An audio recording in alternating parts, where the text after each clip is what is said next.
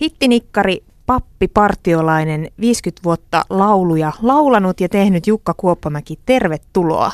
Kiitos. 36. soloalbumi Miehen tie, se julkaistaan ihan näillä näppäimillä. Se alkaa mm, vierivällä kivellä, sen jälkeen palataan kesään ja nuoruuteen, kunnes toivotaan ja todetaan, että elämä voittaa. Jukka Kuoppamäki, voiko Miehen tie-albumia kutsua sellaiseksi nuoruuden ja paremman huomisen kaipauslevyksi? Kyllä, ihan hyvin.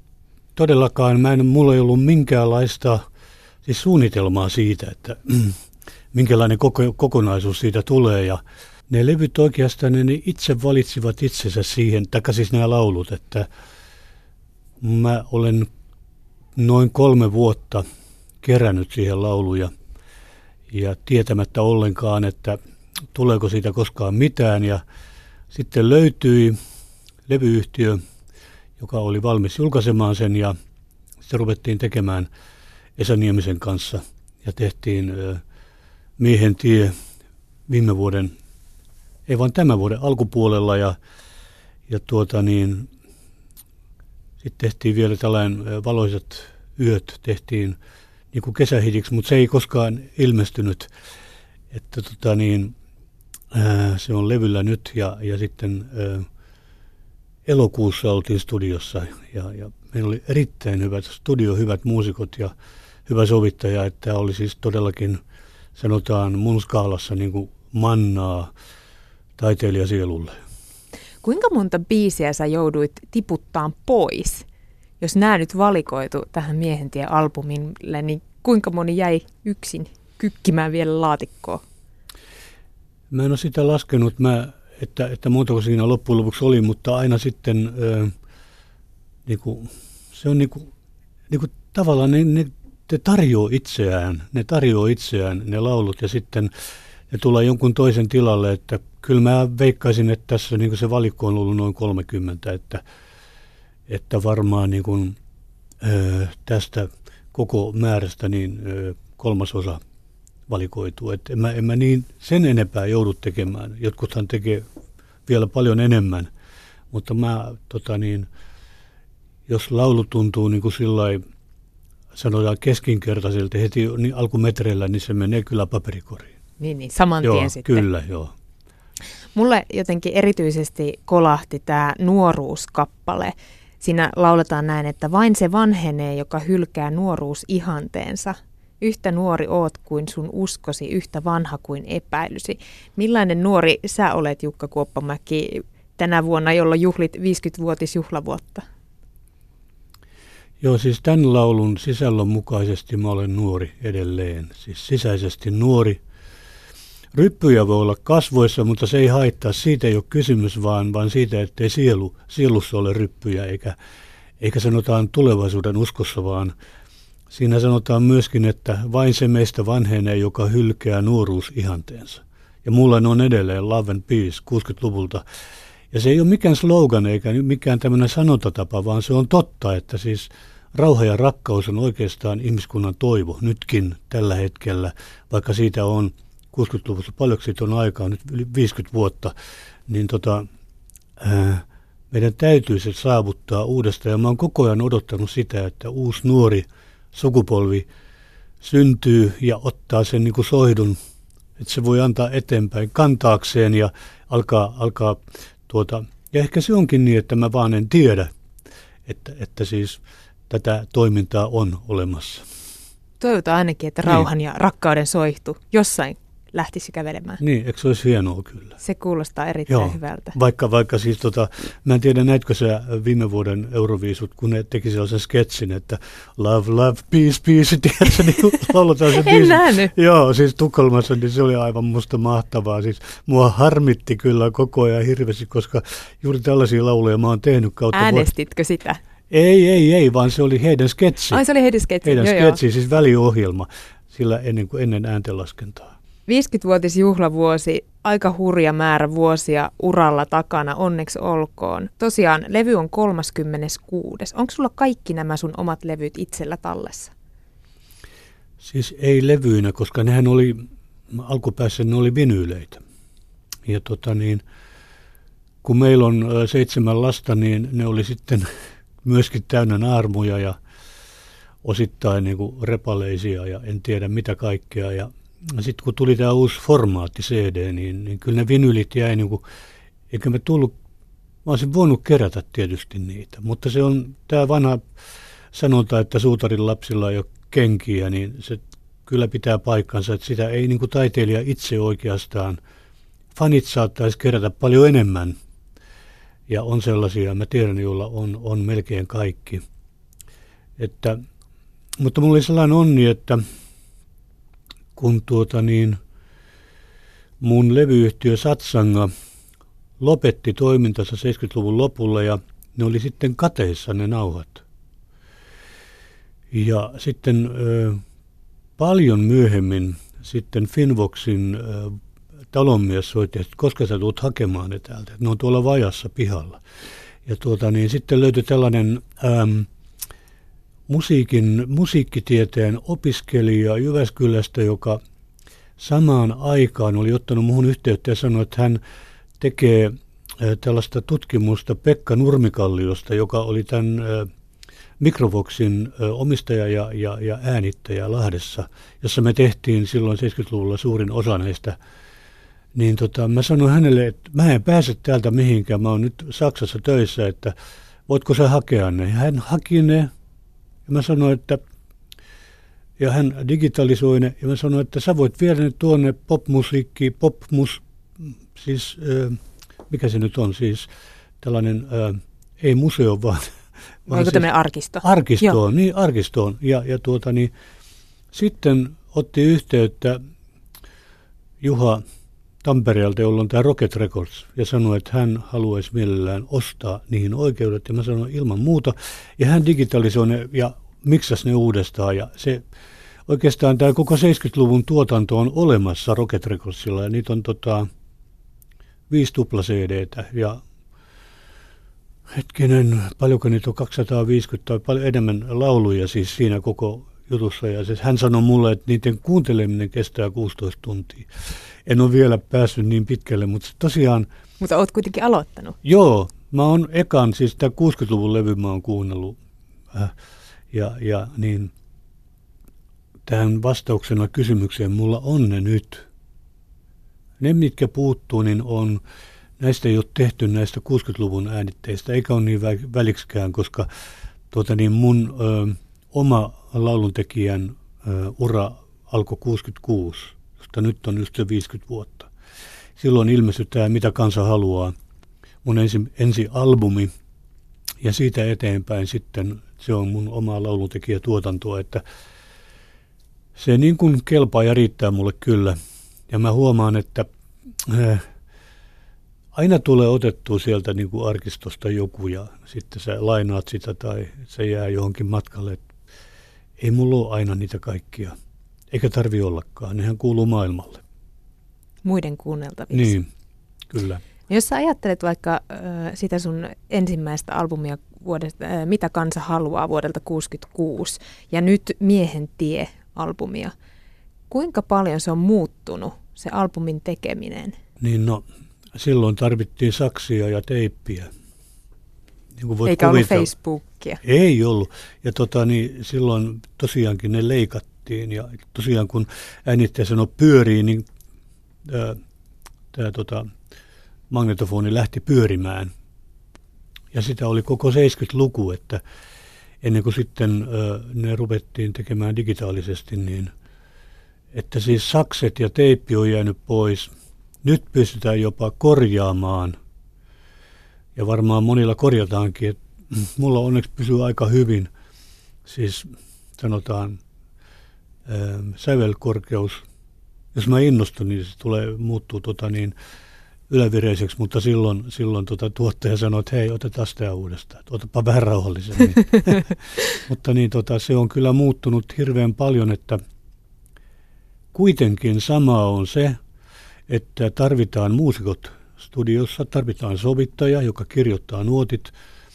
Mä muistan, kun Esa Nieminen sanoi mulle, että, tuota, että soittajat oli iloisia ja kiitollisia siitä, että oli jopa nuotit, kun, kun tehtiin tätä levyä. Ja sitten hyvä studio, koska niin se soundi ja kaikumaailma ja muu, niin se on mielettömästi kehittynyt. Että jossa, tätä ei varmaan kukaan uskoisi todeksi, mutta se oli niin, että Pekka Nurmikallio oli tehnyt saippua kotelosta, tällaisen potikan, millä hän pystyy niin kuin panoroimaan. Koska samalle stereonauhalle jouduttiin ottamaan useita ottoja päällekkäin, ja siinä on se vaara, että niin, ö, syntyy kohinaa. Ja sitten ö, sanottiin, ö, niin isot levyyhtiöt sanoivat, että joo, että siellä on kauhean taustakohina, ja hän aina loukkaantui, ja hän lähti ne masternauhat ö, Kainalossa Tukholmaan, missä oli siis tämä ö, tehdas, missä ne kaiverrettiin näitä puristusmatriiseja varten. Ja niin tota, siellä hän, hän haki kirjallisen tulistuksen, että ei ole nauhakohinaa. Se on siis uskomatonta, miten ö, pienillä, pienillä ja, ja vain Revox kaksiraita nauhurit hänellä oli. Et tota niin, kun ajattelee, niin on hirveästi kyllä virrannut vettä Vantaassa ennen kuin, että on tähän, tähän asti päästy, että tuota niin, se ilmestyy tuohon näyttöruudulle digitaalisena kuvana. Ja sitä pystytään siinäkin korjaamaan vielä. Ja sitten siirtämään pätkiä. Ei tarvi leikata eikä liimata. liimata, joo. Ja kyllä mä oon siitä iloinen ja kiitollinen. Kuitenkin niin sanotaan, sanotaan tällaiset alan harrastajat sanoo mielellä, että, että siis CD-formaatissa ei ole sitä lämpöä, mikä on vinylissä, mutta se riippuu musiikin lajista, että tarvitaanko sitä. Palataan hetkeksi sinne sun ö, lapsuuteen ja nuoruuteen. Jukka Kuopamäki, sä oot meriupseeri perheen lapsi, joka harrasti partiota. Miten susta tuli musiikkitaiteilija? Se liittyy partioon sillä lailla, että siellä isommilla pojilla oli kitarat mukana leirinuotiolla ja mä halusin oppia kanssa soittamaan kitaraa ja sitten mulla kävi sellainen onnenpotku, että mä sain sedältäni hänen kitaransa. Ja tuota, hän antoi mulle sitten alkuopetukset. Hän oli nimittäin tädin mies, saksalainen operalaulaja, Paul Schmidtman, joka esiintyi Berliinissä koomisessa operassa ja, ja tuota, Unter den Linden ja sitten oli, oli Berliinin musiik- musiikkikorkeakoulun ö, professori ja hän opetti miekkailua ja, ja historiallista pukeutumista. Ajattelee, että siihen aikaan... Aika mahtavaa. Joo, että siihen aikaan niin kun esitettiin roomalaisia tai jotain, niin alusvaatteita myöten kaikki oli oikeita aikakautta ajattelee, siis nykyään ei kukaan, kukaan rupesi vaihtaa alushousuja. Aikalaiseksi, niin, niin kyllä. Niin, ei.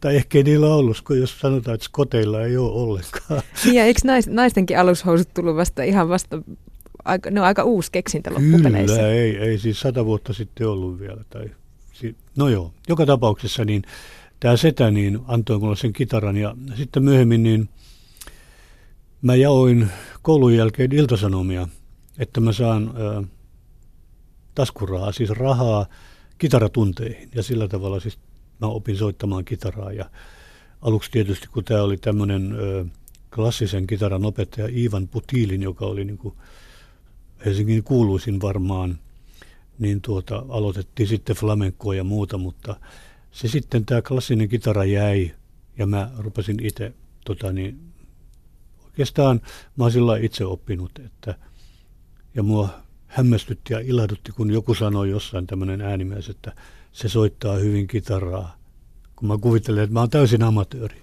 niin kuin mä olenkin. Mutta ei amatöörissä ole mitään pahaa. Ei. Joo. Kenelle sä esiinnyit ensimmäisiä kertoja? Kuka oli sun yleisö silloin no, nuorena? Nuorena siis partiokaverit ja meistähän tuli sitten tämmöinen lauluyhtiö Neloset. Ja tuota, 62 me oltiin Vihreällä Oksalla Linnanmäellä ja, ja sitten sinä sen kesän lopulla elokuussa me tehtiin meidän eka levy, joka oli Malageenia. Me tehtiin aika monta levyä ensin sen vuoden aikana, mutta sitten tuli, tuli tämä tota, nuorten miesten vitsaus, eli armeija. Vuorotelle joutui jokainen intiin ja, ja tuota, sitten vaihdeltiin, me vaihdeltiin laulajia kukonpoikien ja nelosten välillä ja, ja tuota, mm, aina, aina saatiin keikalle kuitenkin kvartetti aikaa ja se kuitenkin loppui sitten aikanaan ja sitten mä tosiaankin äh, sain tehdä ensimmäisen oman albumin äh, 60 Kuusi.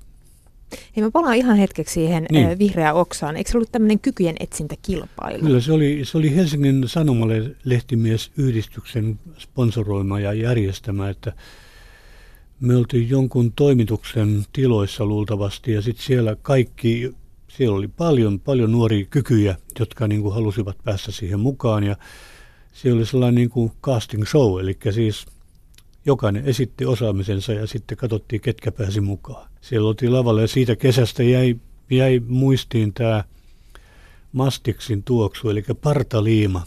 Meillä oli nimittäin ää, ää, meksikolaispuvut ja sombrerot ja sitten oli tällaiset käyrät viikset ja ne piti joka ilta liimata ylähuuleen sillä liimalla. Mastiksi liimalla, mitä käytetään teatterissa ja, ja tuota, niin silloin ei saanut enää nauraa. Mietipä vähän, kato, kun ne niin kuin Laitetaan tuohon nenään alle. Joo, ja sitten jos sä niin kuin leveästi naurat, niin sitten ne alkaa roikkua, toinen pää irtoa ja sillä lailla. Mutta siinähän rupeaa heti naurattamaan, kun joku sanoo, että ei saa, ei saa hihitellä. ei saa nauraa, joo. Lähtisikö sä, Jukka Kuoppamäki, vaikkapa Suomen vain elämään? Kyllä, mä Sorry. lähtisin varmaan. Se on niin, että ne kaikki olisi sitten yli puolta nuorempia kuin minä, mutta sehän ei haittaa mitään. Tänäkin vuonna oli Hektori, eikö hän? hän me ollaan samanikäisiä, mä veikkaan. Niin, siis mä olen syntynyt 42 sama ikäluokkaa kuin Irvin aikoinaan ja Danny ja, ja moni muukin, että sitä, niitä sota-ajan lapsia. No joo, mennään vielä, nyt vähän, vähäksi aikaa hypättiin taas nykyisyyteen, mutta palataan taas. Niin. Tuli armeija ja sen jälkeen opettajakoulutus ja sä teit ne opettajan paperit loppuun asti. Teikö sä yhtään päivää töitä opettajana? Kyllä, mä olin, mä olin vuoden töissä ja mä sain vielä ää, läheltä, eli Oulunkylän kansakoulusta, siis sehän olisi voinut olla, että se olisi ollut Kemissä tai jossain, ties missä, siis se, se, se paikka. Ja, ja tota, siellä oli vielä hauska tuttavuus, siellä oli tota Liisa Rautavaara, joka oli Tapio Rautavaaran vaimo, oli siellä opettajana myös ja Tapsa asui siinä lähellä. Ja mä tunsin hänet muutenkin keikoilta siis ja, ja niin, sitten kun se suvivirsi oli veisattu, mä sanon opettajahuoneessa, että hei, että nähdään syksyllä, niin johtaja-opettaja sanoi, että hei, sä et ole täällä enää, että sun olisi pitänyt maaliskuussa hakea tätä virkaa uudestaan. Että se oli väliaikainen virka ja mä olin unohtanut koko jutun. Se jurppi kyllä mua kotimatkalla, mä ajattelin, että hyvä on, että jos se ei kelpaa, niin tästä lähtien mä yritän laulajana. Eli si- siinä tapahtui se päätös? Niin. En mä, en mä halunnut sitten ruveta tota niin, hakemaan uutta virkaa, kun oli perhe, oli asunto Helsingissä ja sillä lailla. Ja Sirpa oli myös töissä. Sirpa oli tuota niin, ö, toimittaja aikakauslehdessä ja, ja tuota, meillä oli oikeastaan niin kuin asiat sillä hyvin, että ei, ei olisi huvittanut lähteä jonnekin, koska se oli tietysti hyvin epävarmaa, että saisiko Helsingistä paikan. Olisiko se silloin uskonut, kun sä päätit kokeilla muusikkona, että vielä 50 vuoden päästä sä istut radiohaastattelussa juhlistamassa? No en, ei sitä nuori ihminen ei ajattele niin pitkälle, vaan, vaan tuota, niin siinä mennään päivä kerrallaan ja vuosi kerrallaan ja sillä tavalla, että siinä vaiheessahan niin, mä olin vasta niin kuin aloittelemassa uraani. Siirrytään 70-luvulle, sä aloit tekemään kappaleita myös muille artisteille ja sieltä tulikin monta hittiä, myös sun oma sininen ja valkoinen. Jari Sillanpäälle teit sitten paljon myöhemmin Satulinnan Katri Helenalle Anna mulle tähti taivas. Mistä sä sait innostuksen tehdä muillekin kappaleita? No siitä varmaan, että mä oon ollut aina hyvin tuottelias että mä en suinkaan koskaan voinut kaikkia omia laulujani esittää, vaan mulla ne on sitten tota vuosikerroittain mapeissa ja, ja niin, sieltä löytyy varmaan, siellä on vieläkin sellaisia vielä löytämättömiä helmiä joukossa ja tosinaan todella, multa joku pyytää lauluja, mulla ei aikaa tehdä uutta tai ei tule heti inspiraatio, niin mä voisin sieltä selata ja katsoa. Että tuota niin, Eli on olemassa Jukka Kuoppamäen salainen salainen kansio. ar- kansio, kyllä joo, se on olemassa ja niitä on, mulla on nyt niin kuin kaksi vuosikertaa yhdessä mapissa, että niitä on tuollainen kymmenen tällaista mappia hyllyssä ja, ja tuota, mä oon iloinen, että mä pystyn, on pystynyt ne taltioimaan ja koska niin kuin se mun uran alkuvaihe, niin kuin se katos maan päältä sillä tavalla, että tuli työhuoneeseen vesivahinko sillä aikaa, kun mä olin Saksassa opiskelemassa ja, ja ne tota, täytyy kaikki kärätä kaatopaikalle. Eli koko mun menneisyys homehtui. Aika hurja. Niin, koko tämä siis niin kuin 70-luvun ö, buumi ja, ja esiintymisvaatteet, kuvat, valokuvat, ö, ö, käsikirjoitukset niin edelleen, niin siis homehan on myrkyllistä, että siellä oli polveen asti vettä ja tuota, niin, se oli kellarissa ja niin, sitten ne piti vaan kärrätä, panna säkkeihin ja kärrätä kaatopaikalle, että No mitä sä ajattelit sillä hetkellä? Mä ajattelin, että se on ihan jees, että tästä alkaa nyt ihan uusi, uusi ura, kun mä olen opiskelemassa teologiaa, niin mä en tarvi niitä. Ja sitä paitsi, niin mä oon aina ollut sellainen niin kuin käytännön läheinen ihminen, että mä ajattelin, että kun ei sitä kuitenkaan saa takaisin, ei siinä itku auta. niin, niin, tota, Parempi vaan kärrätä nämä homeiset paperit kyllä, muualle. ja ruveta tekemään uusia.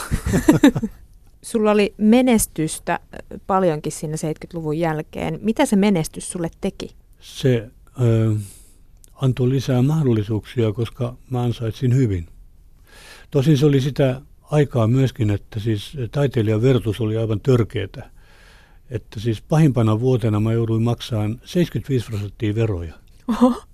Kun mä tein kolmea työtä, mulla oli, mulla oli tota, siis levyyhtiö, sitten oli kustannus, musiikkikustantamo, ja sitten mä olin mukana taiteilijavälityksessä muiden taiteilijoiden kanssa. Meillä oli taiteilijoiden oma ohjelmatoimisto. Ja niin tota, kaikki, kun ne laskettiin yhteen, niin se meni niin korkealle se tulo, vaikka mä tein tavallaan niin kuin kellon ympäri töitä suunnilleen. Mutta sitten mä sain ö, tuttavalta hyvän vinkin, sain hyvän veroneuvoja ja sitten se niin kuin tasaantui vähitellen. Että, mutta se oli ennen sitten, ennen tätä Saksaan lähtöä.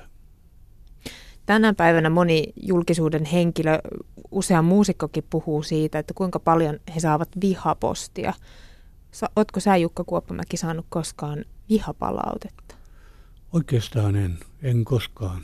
Että se on ollut aina tuota palaute on ollut, ollut kilttiä ja kaunista ja kiittävää. Mä en tiedä, mistä sitä vihapostia oikein tulee heille. Että onko siinä jotain, siis heidän sanotaan esiintymisessä tai mielipiteissä tai ulkoasussa jotain, mikä niin kuin ärsyttää jotain tiettyä ihmistä. Ja minusta vihaposti on myöskin ikävä tapa ilmaista itseään koska siinä ei varmaan voita eikä hyödy ollenkaan, vaan se, se viha on siinä ihmisessä. Että kannattaisi kun yrittää hillitä sellaisia tunteita itsessään, niin mä sanoisin, että se on ehkä jopa, okei, siis taiteilija saattaa saada siitä hyvin paljon niin kuin, ö, silullista, tekee kipeätä tämmöinen, mutta niin tota, se on myöskin sille tekijälle ö, huono, huono tunnelma, siis huono, huono sisäinen tila, missä, missä lähetetään tuollaista vihapostia. Ennen se ei ollut mahdollista, kun ei ollut tällaista.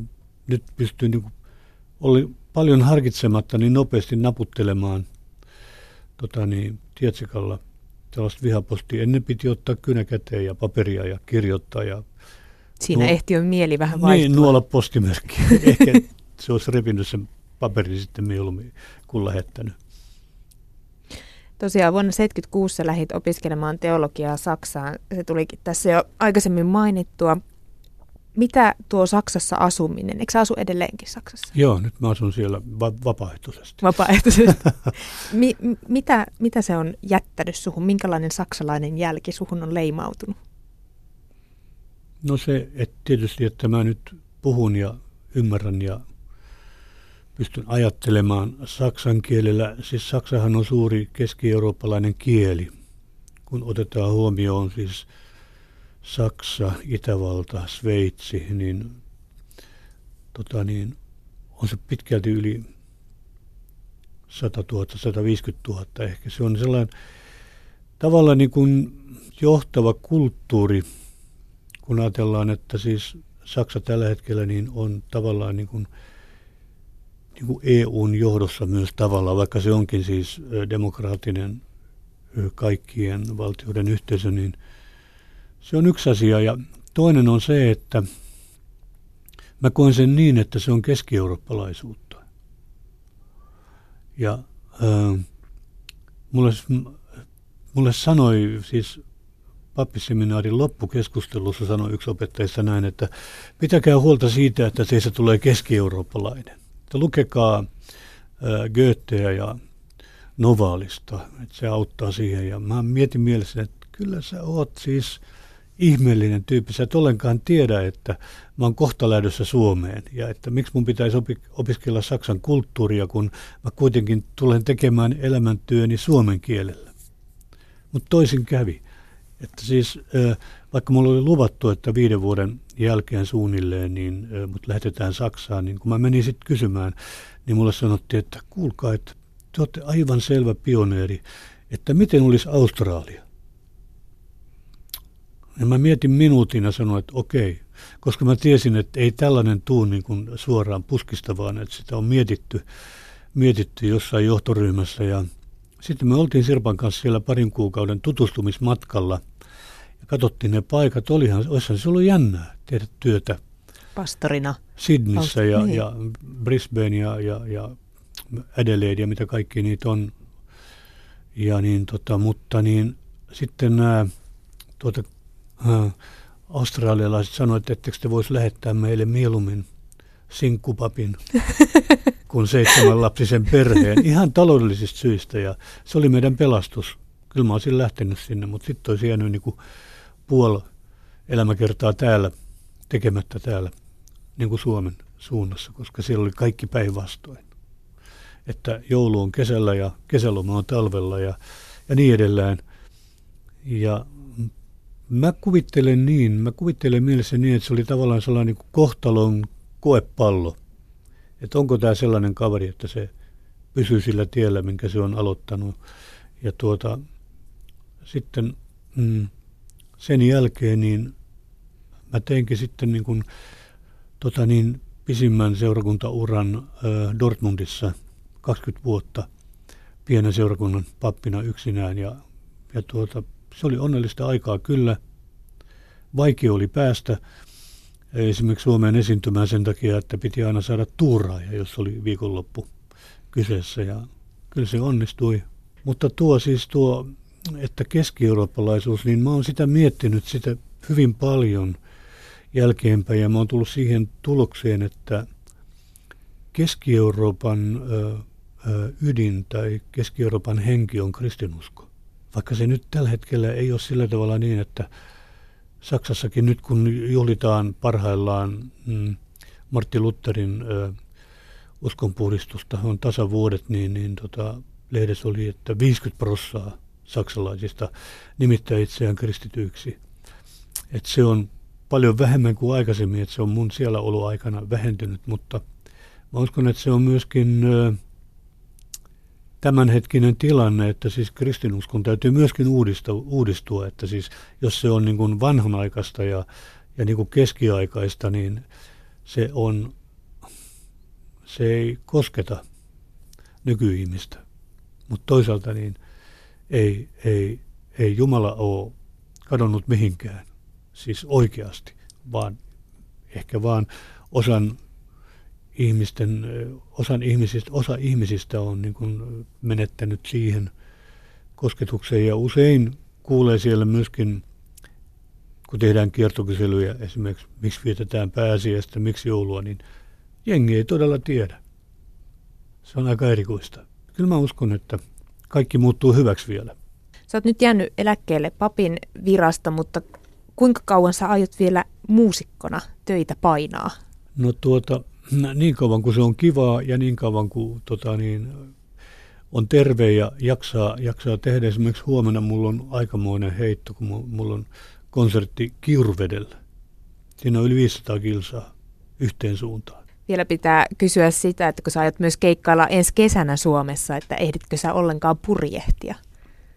No se oli sillä, että mun piti sitten aikoinaan luopua puriveneestä, kun tota niin, sitä ei voinut Saksasta käsin hoitaa, koska se on aika kallista hommaa ja piti nostaa ylös, laskea ja alas ja sitten korjata purjeita repeille ja kaikki. Jos siis vieraat käyttää sun venettä, niin se on, se ei toimi. Et kyllä mä haaveilen, haaveilen, mutta pieni lottovoitto olisi paikallaan, niin, niin tota, saisi sellaisen pääoman, että voisi uudelleen, uudelleen nostaa puriveneen, että mun, mun suurin menestys oli, oli tota niin, Gotland Rund-kilpailussa toinen sija, mikä oli aika hyvin, kuitenkin mä en kovin montaa vuotta ollut sillä lailla purjehtinut. Meillä oli siis lapsena oli semmoinen Airiston, jolla siis sellainen kahvelipurjeinen kalastajavene, missä oli ö, kölilaatikko sillä alhaalla, sillä oli romurautaa painona, että se tuulessa kallistuessa niin ei, ei, ei ryyppää vettä ja, ja tuota, sillä mä opin purjehtimaan niin kuin kantapään kautta. Mun isä oli meriupseeri ja hän seilasi Suomen Joutsenella aikoinaan. Näitä, Joka löytyy nyt Turusta. Niin, koulutusmatkoja ja, ja tuota, niin, hän opetti mut purjehtimaan. Mä muistan ekalla kerralla mä pelkäsin niin, että mä sanoin, että mä en ikinä enää astu veneeseen toisin kävi. Siitä tuli intohimo. No toivotaan sitä pientä minilottovoittoa, Joo, Jukka Kuopumäki, kyllä. että sä saat purjeveneen takaisin Joo. elämään, mutta sitä ennen minä otan miehestä ja kitarasta. Kiitos, kun pääsit meidän vieraaksi. Kiva, oli kiva jutella sun kanssa.